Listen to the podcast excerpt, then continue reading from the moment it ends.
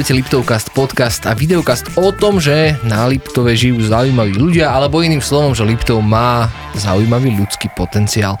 Našim dnešným hostom je autor knižky Odvrnutý, autor knižky Kriedov alebo Mečom, čo je mimochodom najnovšia knižka, ale aj spoluautor mnohých ďalších knížiek, ktoré si teda hoc nemusel, ale aj tak priniesol so sebou.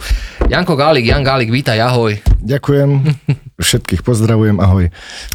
Ja musím povedať, že Uh, tvoj otec mi bol uh, uh, depisárom, sa povedal, tvoj otec mi bol telocvikárom, uh, takže sa ako viac menej poznáme cez ďalšiu generáciu a ja som zistil, keď sa médiami prehrnula informácia, že vznikla kniha knie, Kriedov alebo Mečom, som zistil, že si to ty, ktorý túto knižku napísal, opäť chybne mysliaci, že to tvoj debut.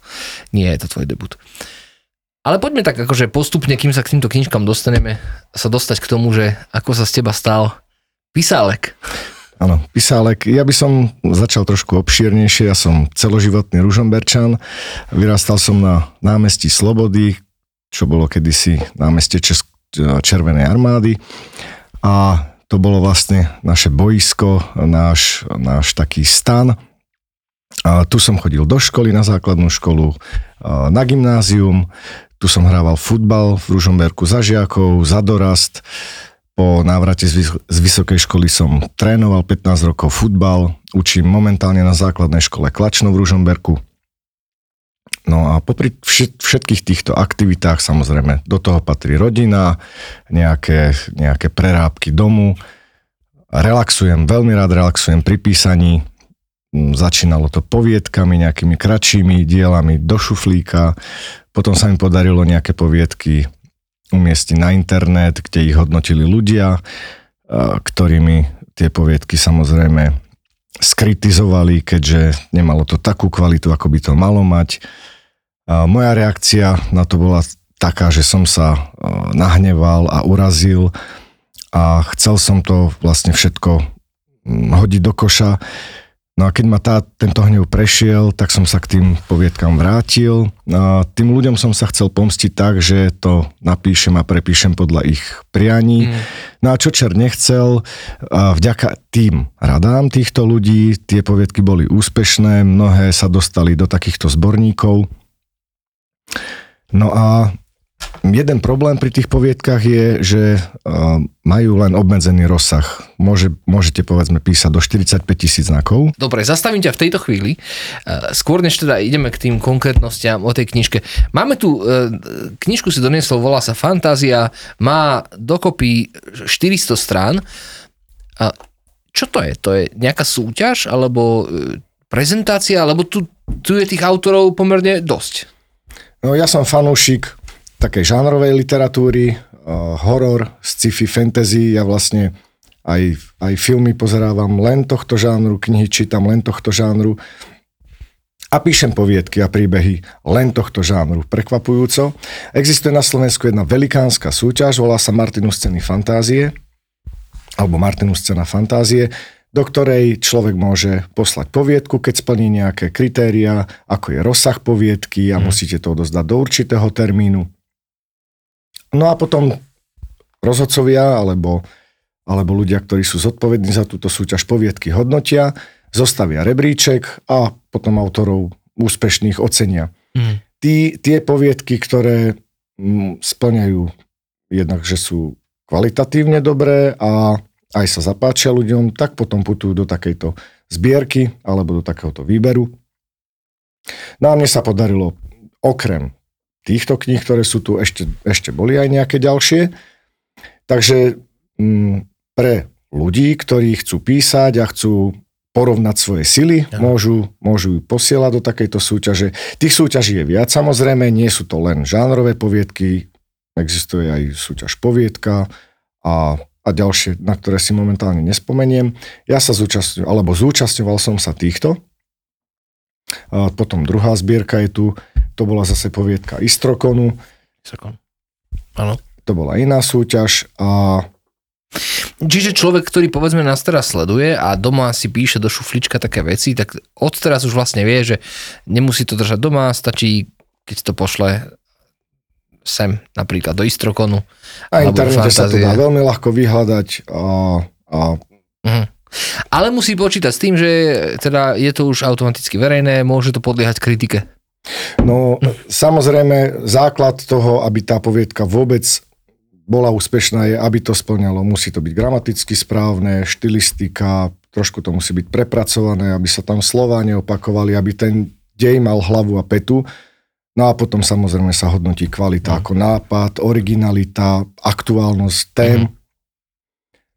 A samozrejme, keďže to hodnotenie, a tí hodnotitelia sú len ľudia, častokrát je to hodnotenie subjektívne, niekomu sa páči jeden žáner, jednému sa páči, ďalším sa páči iný štýl písania. A je to viac menej lotéria, ale pokiaľ je poviedka kvalitná, tak má šancu uspieť. A, takže kto má záujem a kto chce, nech posiela, posiela, vyhrávajte. Pamätáš si svoju prvú poviedku, ktorú si napísal? Ako v živote? Mhm. No tá sa volala Šic, Šic. Šic a Leopard a uverejnil som ju v druhom ročníku na základnej škole v školskom časopise Plamienok sa to volalo na základnej škole Zorničku si pamätám, ale to bola celoslovenská. Tak, nespomeniem. Myslím, že som sa zhruba trafil. To bolo Mhm. písané na písacom stroji a bol, bol to príbeh o, o, o myši, ktorá sa ubránila mačke tak, že pustila na gramafóne zvuk leoparda. A nič originálne, nič prekvapivé, ale bola prvá. Mhm, mhm, mhm. Odkedy píšeš?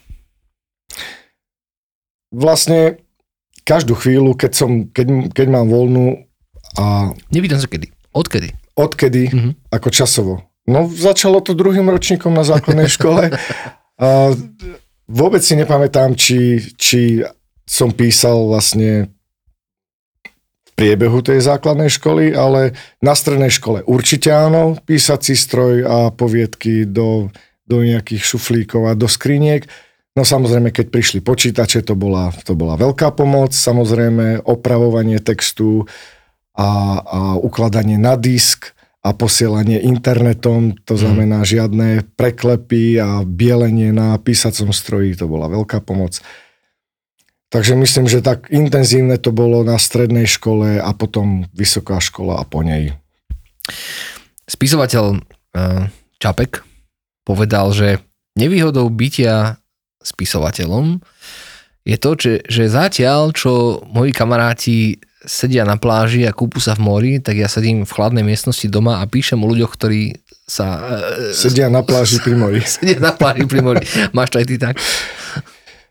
Uh, toto je dobrovoľná činnosť. Mhm. Ja som si ju vybral sám. Mám na výber robiť uh, kopec iných vecí zaujímavých. Môžem chodiť do prírody, môžem chodiť do kina, môžem sa starať o záhradku napríklad, alebo si môžem vytvárať sochy. Ja som si vybral, že vo voľnom čase budem písať. Prečo? Môj mozog si to pýta jednoducho. Mhm. Je plný nápadov, je... uh, Vidím, keď vidím veci, vidím filmy, čítam iné knihy, chcem ten príbeh prepracovať. Uh, Častokrát, keď zaspávam, napadne mi myšlienka a potrebujem, a potrebujem zo seba dostať. Toto je dobrá forma, ako aby mi nevybuchla hlava z toľkých nápadov. A ďalšia možnosť je to neuveriteľný relax. V tých príbehoch som najväčší pán, som, Hmm. som Tvorca. úplne najvyšší vládca, Mm. môžem si tam robiť, čo chcem. Bola by chyba, keby som si robil, čo chcem doslova, mám aj ja svoje obmedzenia a pravidlá, ale už len tá voľnosť a sloboda je Mm. veľmi osviežujúca a oslobodzujúca.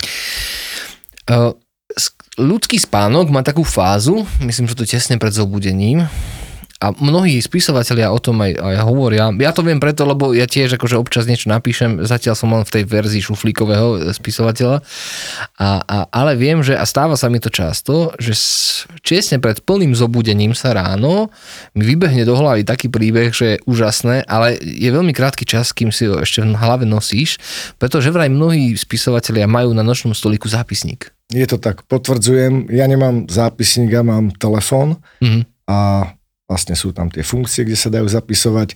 Nevyužil som to ani raz a to preto, lebo mm, ja som spachtoš, rád spím, nemám síl sa zobudiť, zobrať ten telefon do ruky a dopísať to tam.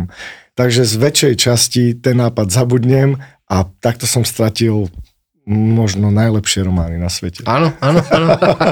Ale neviem to potvrdiť, lebo si ich nepamätám. Uh, áno, ja to tiež môžem potvrdiť, že to tak býva, že, že naozaj človeka napadnú takéto veci. Dobre, a teraz napadne ťa nejaký príbeh, hej? Um, poznáš uh, postavy možno, poznáš ten hlavný plot teda toho celého a čo, ako to potom vyskladávaš? Sadne si k, teda k počítaču, máš voľno a ideš si, čo ideš od... Vieš, ako, ako to funguje napísať takú knižku? No nie je to jednoduché, pri tých poviedkach je to jednoduchšie, tam je, tam je ten rozsah menší, taká poviedka sa dá napísať v pokoji za 3 hodinky. S knihami je to horšie, keďže vlastne nemám čas vyčlenený svoj len na písanie, povedzme 10 hodín denne. Mhm. Keďže pracujem, mám rodinu, toho času nie až takto, ale odpoviem na tú otázku. Veľmi častokrát vidím koniec toho príbehu. Mm. Niečo ma trápi, niečo sa mi nepáči a chcem, aby to v reále dopadlo takto, podľa mojich predstav. Vidím koniec a doňho dotváram postavy, dotváram príbeh a vlastne vyplňam ten dej. Veľakrát Veľakrát tam vyjde, výjdu veci, na ktoré som vôbec ani nemyslel, ani som ich nemal v pláne, ale jednoducho sú potrebné pre ten príbeh. Rozkresluješ si to nejako, aby si sa nestratil v tom celom? Uh, malo by to tak byť. Mm. Každý dobrý spisovateľ a poctivý spisovateľ má plán, má nákresy, píše si štruktúru, zapisuje si poznámky, myšlienky v tomto nie som dobrý spisovateľ. Som mimoriadný darebák, som veľmi nezodpovedný spisovateľ. Asi by ma to až tak nebavilo. Snažím sa to držať v hlave. Je to veľký problém, lebo častokrát sa dostanem do fázy, keď sa mi nechce písať, alebo od knihy odídem na dlhší čas, mm-hmm. zabudnem, musím si ju prečítať celú a znovu ju z hlavy dotváram. Ale takto sa mi podarilo napísať už dve, dve knihy. Tak, tak, tak to, to nie je až také zlé. Nie je to až také zlé. Ty si mi povedal ešte v zákulisí, že e, ty si nehovoríš spisovateľ, že tvoj limit, kedy si prvýkrát povieš, že si spisovateľ je 10 kníh. Momentálne máme dve. Keby si teraz za otvoril pomyselný šuflíček v počítači, koľko je tam ďalších kníh tvojich? Respektíve no, aj tých nedokončených, hej, len takých, že raz z toho možno bude knižka. No, ďalšia kniha, ďalšiu knihu som už poslal vydavateľom. Týmto ich samozrejme pozdravujem a prosím vás, pohnite si, chcem vedieť, že ako som na to. Ak ja, oni, teda... oni to schvalujú teraz. Samozrejme. Aha, ja, že už čakáš to... na vytlačenie. Nie, nie, nie, už je to v procese schvalovania. Ďalšie mm, dve knihy sú v procese čítania a nejakého mm, posudku od ďalších ľudí. No a možno dve sú rozpísané tak na polovicu, Takže zhruba som v polovici toho, aby som si mohol hovoriť, že som spisovateľ. Dokáže človek písať viac kníh naraz? Nemalo by sa to robiť, a, ale čítal som niekde rozhovor s Joškom Karikom a ten povedal, že má v hlave rozpísaných naraz 20 kníh uh-huh. v hlave, ale samozrejme treba sa venovať len tej jednej. A, neudrží človek tú pozornosť. Je, ten dej je príliš komplikovaný, tie vzťahy tam sú tak, tak jemné, že ako náhle človek prepne na iné, na iné fungovanie, iný dej, iné prostredie, neudrží to podľa mňa. Ale to, čo, že to nedokážem ja, ne, ne, ne, neznamená, že to nedokáže, nedokáže nikto. Mm-hmm, mm-hmm, rozumiem. Ja som sa kedysi rozprával s Michalom Hovoreckým, so spisovateľom, no a on mi povedal, že on kedysi, keď ešte nemal deti, že zvykol písať e, večer, dnes zvykne písať ráno keď sa deti teda ešte skôr, než sa deti zobudia. Ako je to u teba? Kedy ty zvykneš písať najviac? Kedy si ty naj... Alebo aké prostredie musí byť vytvorené na to, aby Jan Galik si sadol a bol naozaj produktívny? Máme teraz mm, najmenšiu cerku, 7-mesačnú Elu, ešte pred ňou a sa mi dalo veľmi ľahko sadnúť si od 9. večer k písaniu a vlastne všetko, čo som za celý deň vlastne nazbieral tie myšlienky, tak som ich mohol dať na papier. Mm-hmm. Teraz to nie je také jednoduché, teraz sa väčšinu času dostanem k tomu počítaču o 10. o 11. Mám hodinku zhruba na to a znovu musím prizvukovať, že keďže som veľmi nedisciplinovaný človek, kým prejdem všetky správy na internete mnohé 2-3 krát, často, často mi ostane napísanie 20 minút, čo nie je optimálne, preto to zabalím a hľadám, špekulujem, čas škrabem, kde sa len dá ale väčšinu po večeroch. Väčšinou po večeroch. Koľko trvá? Toto je otázka, ktorú som sa vždy chcel spýtať každého. A s každým spisovateľom, s ktorým som mal tú čest rozprávať, aj na iných fórach než tu, uh, som sa spýtal. Máme knižku, uh, je to už novela, 256 strán, či to ešte nie je novela? To je Čo román. To, je? Ro, román, to už je román, román. Uh, koľko trvá napísať takýto román? No, konkrétne táto kniha Kriedova alebo mečom vychádza z poviedky, ktorá je z okolností v tejto zbierke Mhm. a jednoducho pri tej poviedke som mal potrebu rozpísať sa. To je presne ten problém pri týchto poviedkových súťažiach, ten rozsah, ktorý je obmedzený na 45 tisíc znakov napríklad Áno. a tam som presne vedel, že chcem príbeh rozpísať ešte do väčšieho rozsahu. Takže písanie tejto knihy mi zabralo rok Mhm. A to bola tá jednoduchšia, príjemnejšia časť. Pretože... Rok pravidelného písania? Akože každý večer? Áno, áno. Mhm. To zase nie je až taký problém, lebo pri hodine voľného času sa dá v kľude a, v pokoji napísať jedna normostrana. Mhm. A krát 365, táto kniha má 250 strán, takže to nie je až taký problém. To je tá príjemnejšia časť písania. Potom prichádza moja nočná mora a to je komunikácia s vydavateľom. Nie z toho titulu, že by som s nimi nerád komunikoval, ale ide o opravy, o neustále a sústavné vracanie sa k textu, opravovanie, do, dopisovanie a komunikácia s korektorom, s e, redaktorom, to je ťažké. Tak to sú je, v tom to je, peniaze, no. To, to aj je, samozrejme, samozrejme. aj. Ale k tomu chcem ešte povedať, Mhm. oni sú veľmi poctiví a chcú, aby to dielo vyzeralo naozaj, bolo špičkové, čo sa týka kvality textu. Áno. Je veľké množstvo samovydavateľov, spisovateľov, ktorí si napíšu sami knihu, sami si ju skontrolujú, sami si ju upravia od o, vlastne tvár toho textu, aby ten, to odsadenie tam sedelo, a zaplatia alebo poprosia kamaráta, aby im navrhol obálku a vydajú tú knihu. Až potom, keď je kniha vydaná a ju kontrolujú následne čitatelia, tak tam nájdu veľké množstvo chýb. Ja len poviem, pri týchto odvrhnutých mi prišlo 9000 oprav, zásah do textu od 9 redaktora. tisíc 9000. A neboli to len gramatické chyby, boli to opakujúce sa slova na návrhy na zmenu textu. Čiže neboli to len chyby uh, v zmysle toho, že mm, vynechané písmeno, Áno. o, íčka, ale ten redaktor na to pozera vlastne ako na komplex, komplexný text a snaží sa ho vyšperkovať. Čiže škrtá odstavce, doplňa svoje myšlienky a ja sa musím ku každej tej zmene vyjadriť. Keďže je to autorské dielo, ja musím schváliť tú zmenu Mhm. a každú tú tých 9000 oprav som musel okomentovať a schváliť, buď či súhlasím, aby tá zmena prešla, alebo nie. Mhm. To musí A- byť zase taký zásah do ega, nie? Uh, Keď ti príde, že... Uh, už sa na to pozerám úplne inak. Už inak. Už, už, už viem, že to nie je útok na mňa. Že ma nikto nechce ponížiť, ani, ani ma nikto nechce zosmiešniť. Oni, tí ľudia, chcú, aby to bolo dobre. Mhm. A tak to beriem. Ja s tým súhlasím a teším sa z toho, že niekto, niekto pitve moju knihu. Moje vlastné dielo, že niekto si dá tú námahu a svoj čas vynaloží, aby sa zaoberal takto dopodrobne niečím, čo som ja napísal. Mňa to, mňa to, mňa to veľmi teší. Možno si to málo kto uvedomuje, ja tu nechcem udrovať teraz, hej, ale možno si to málo kto uvedomuje, aká je veľké dielo je kniha ako taká, hej, lebo jednak toto je vec, ktorú, ktorá už jednoducho po tebe ostane. Tvoja cerka, keď raz bude mať 70 rokov, tak bude svojim deťom a vnúčatám ukazovať, toto napísal váš pradedo. Ja o tom mám svoje malé skúsenosti, pretože môj pradedo je sochár, takže ja sám viem, že je to istý spôsob hrdosti a to isté učím aj svojho syna. Takže to isté hrozí teraz tebe a tvojim deťom, že takto sa na to budú poraz pozerať. Ale na druhej strane, akú budúcnosť podľa teba má kniha? Uh, pred, pred koronou uh, ten vlastne ten knižný trh bol, bol, bol obrovský. Uh, je na Slovensku, na malilinkom Slovensku je veľké množstvo vydavateľ, vydavateľov.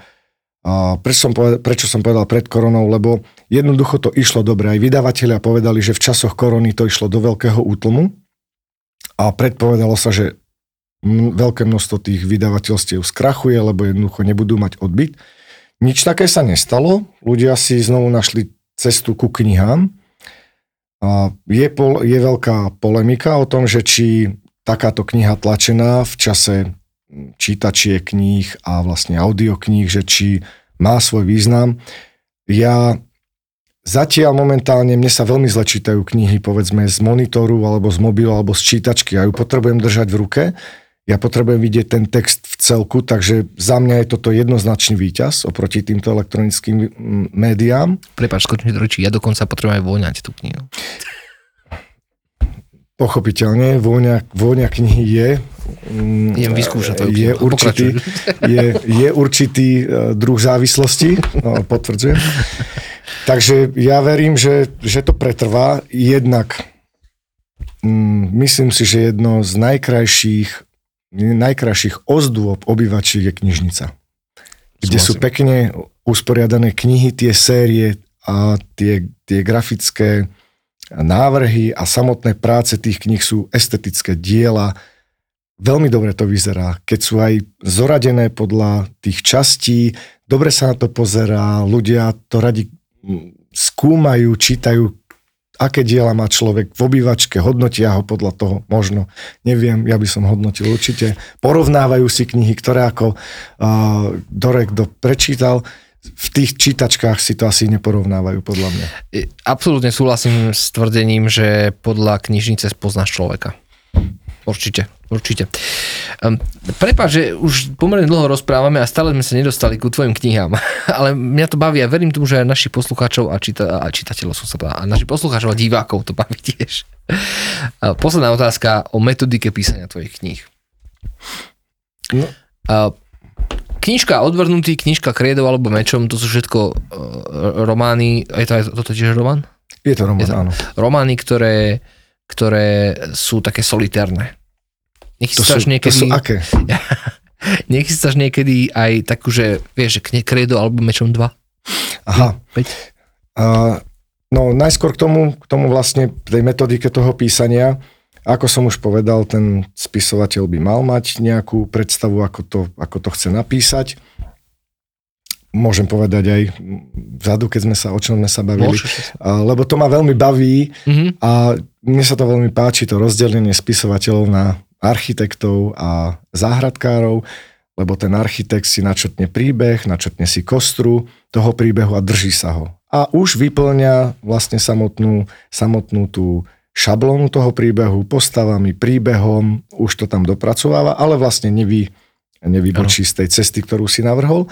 Ale uh, záhradkár vidí buď začiatok, ako zasadí to semiačko príbehu a už len sleduje, ako rastie a opisuje to. A ono si to častokrát ide svojimi, svojimi cestičkami a ten autor je nie ani spisovateľ, ale skôr pozorovateľ toho, čo zasadil.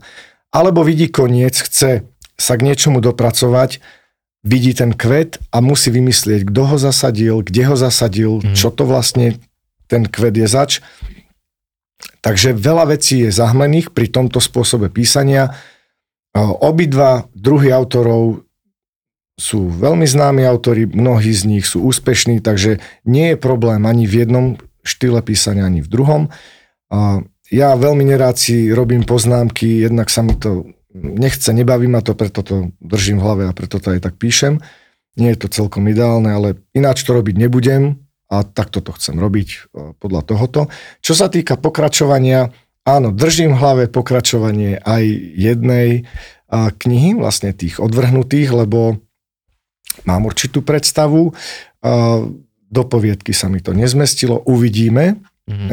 ako to dopadne, lebo nad odvrhnutými a pokračovaním, pokračovaním týchto odvrhnutých leží ešte 4-5 príbehov, ktoré sa podpýtajú z hlavičky von a potrebujem ich dostať. Sú, Máš poradovník. Je tam poradovník a. a nemám rád predbiehanie jednoducho. a v tej druhej knihe Kriedov alebo Mečom sa mi podarilo vytvoriť jeden taký špeciálny svet, taký obal Zeme, nový, volá sa metasféra, kde sa zhromažďujú a uskladňujú myšlienky ľudské. Mm-hmm. A ten svet je tak zaujímavý k preskúmaniu, že mm, chcem sa k nemu vrátiť. Sú tam veľmi pekné možnosti, sa mi až priam ponúkajú, mm-hmm. čo by sa mhm. tam všetko dalo zažiť kto by sa tam mohol skrývať, kto by tam mohol myšlienky otláčať a aké myšlienky by tam mohol otláčať. A ľudia žijúci by ich mohli skúmať, mohli by ich vidieť, využiť alebo zneužiť. Mm-hmm. Uvidíme. Rozumiem. Vieš o tom, že budúcnosť kníh závisí hodne od mladej generácie. Ty si sám učiteľ. Vedieš svojich žiakov k tomu, aby čítali? No, ja som učiteľ matematiky telesnej výchovy, mm. a, takže je tam, je tam málo priestoru, priestoru, ale keďže používame samozrejme učebnice a tí žiaci potom na záver štúdia majú svoje nejaké testovania a majú príjmacie mm. pohovory, kde ich úspech a neúspech závisí od toho, ako zdatne dobre som povedal, zdatne, nie je to zdatne. české, zdatne, ako, ako dobre a kvalitne prečítajú text, takže veľa pracujeme s textom. Na matematike určite áno, na tej telesnej pracujeme s textom trošku menej, priam by som povedal, že až skoro vôbec, keďže radšej skáčeme a beháme a... Tak pusti si prečítať, aký je stav futbalového zápasu. Napríklad, áno. Počas, tej, počas, počas korony sme niečo málo prečítali, ale skôr sme online cvičili, alebo sme si púšťali nejaké videá zo zápasov ale skôr k čítaniu vediem deti svoje, mm. so striedavými, premenlivými úspechmi. Jeden, jeden synáčik veľmi dobre, s druhým je to veľký boj, z ktorého sa už pomaličky mm, z ktorého pomaličky asi vycúvam, lebo mm, vyzerá to tak, že na asi, zatiaľ. asi, asi nie, asi, asi to skôr, to, budem rád, keď to uhrám na remizu, ale vyzerá to asi na kontumačnú prehru. Ale nebudem tlačiť, vôbec, vôbec to nevadí. Mm. Ja podporujem ich v ich záujmoch, v tom, aké sú osobnosti a keď to nejde, tak to nejde. Nebudeme tlačiť na pílu, ale samozrejme majú dvere otvorené, nemusia čítať moje knihy, akú knihu si zapýtajú, takú dostanú. Knižnica moja a vlastne ich je už, myslím si, že veľmi, veľmi pekne vybavená. Takže Treba len si nájsť čas, sadnúť, otvoriť knihu a začítať sa. Skôr než si ty začal písať, bol si aj čitateľom? Som veľký čitateľ, veľmi, veľmi rád čítam. A je to podobne ako to písanie, neuveriteľný relax. Oddychnem si pri tom, mozog mi, mozog mi zreštartuje. Veľmi, veľmi ma zaujíma, ako, ako ľudia rozmýšľajú. V tej knihe to vidno. A preto mám rád science fiction, pretože vidieť niečo, čo ešte nebolo a môže byť, to je, je to neuveriteľné. Ja len jeden príklad za všetky spomeniem pána Artura C. Clarka, ktorý to je, to, je, to je pán boh, čo sa týka hm. spisovateľskej obce a hlavne sci-fi príbehov. A on vo svojich príbehoch sci-fi príbehov roz, rozpísal projekt geostacionárnych družíc, ktoré v tej dobe ešte nebolo ani, ani chyrovať, ani slychovať vôbec do ciest, do vesmíru. A teraz ich je toľko okolo Zeme, že je veľký problém tam umiestniť ďalšiu. Hm. Takže on bol taký vizionár a bol tak veľmi múdry človek, že to videl, hm. kam by sa to mohlo posunúť a aj sa to tam posunulo. Myslím si, že takýchto príkladov eh, by sa dalo nájsť viac v histórii. Samozrejme. Chcel by si, aby eh, toto alebo toto bola niekedy realita? Určite nie. Kriedou alebo mečom určite nie. Odvrhnutý je fantasy román, kde, kde je veľa mágie, takže to, to skôr asi nemá šancu na nejaký uh, reálny, reálny, aby sa to stalo v realite. Ale Kriedou alebo mečom je, je kniha z učiteľského prostredia, z, zo školy podobnej, v ktorej učím, z mesta podobného, v ktorom žijeme. Áno. A do tejto školy prichádza nový druh učiteľa špeciálneho zamerania, ktorý chce deti vychovávať dosť netradičnými a, ne, a drastickými metodami, mečom. Mm. A dáva tým deťom na výber, že či chcú pokračovať tradi- tradičnou cestou, kde budú poslúchať, kde nevybočia z radu, kde jednoducho nebudú mať priestor na to šantenie, ktorému my občas povieme vystrájanie, to je tá krieda. A mečom, pokiaľ nebudú poslúchať a budú porušovať školský poriadok, tak príde na rad ten meč a bude aj v činnosti. No ja na začiatku, keď už sa môžeme baviť o tej knihe, poviem, že celý čas, keď som tú knihu písal, som si uvedomoval, že to najdôležitejšie, čo máme a to najkrajšie sú deti. Stojím si za tým celým srdcom aj celou dušou. To sú naše drahokamy, to sú naše diamanty, to sú, to sú naše poklady. A my musíme spraviť všetko preto, aby im bolo dobre a čím viac dobra do nich vložíme, tým viac ho dozdajú potom svojim deťom.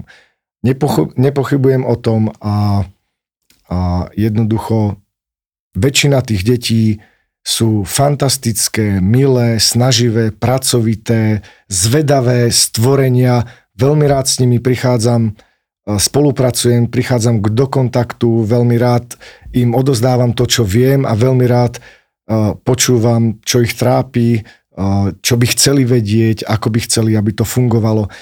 Samozrejme, nie všetky deti majú záujem o, o nejaké e, moje vedomosti, alebo aby som to odozdal. Nevadí. Nikdy to nebude tak, že všetci budú vedieť všetko a všetci to budú robiť tak, ako si ja predstavujem. No, ale e, v tejto knihe sa mm, skôr zaoberám témou, kde tá, to násilie v škole a to šikanovanie prerástlo určitú rozumnú hranicu a štát to vymyslel tak, že poslal do škôl takýchto, takýchto ľudí s nádejou, ale samozrejme e, so zlou alebo s klamlivou nádejou, že to všetko napravia. A druhá vec, na ktorú som myslel počas písania tej knihy, je jasné, že to násilie, ktoré sa tam v tej škole deje, druhé násilie nevyrieši nie je to cesta. Určite, určite nie. Čiže nechcem, aby to takto bolo. A práve preto, že to nechcem, aby to tak bolo, som sa zamyslel nad tým, že kam by to viedlo. A v tej knihe sa mi to myslím, že celkom dobre tá odpoveď aj podarila napísať a nejakým spôsobom zreálniť. Nebudeme tu dávať žiadne spoilery. Preto som sa zastavil. Kúpte si to a zožente si tú knižku.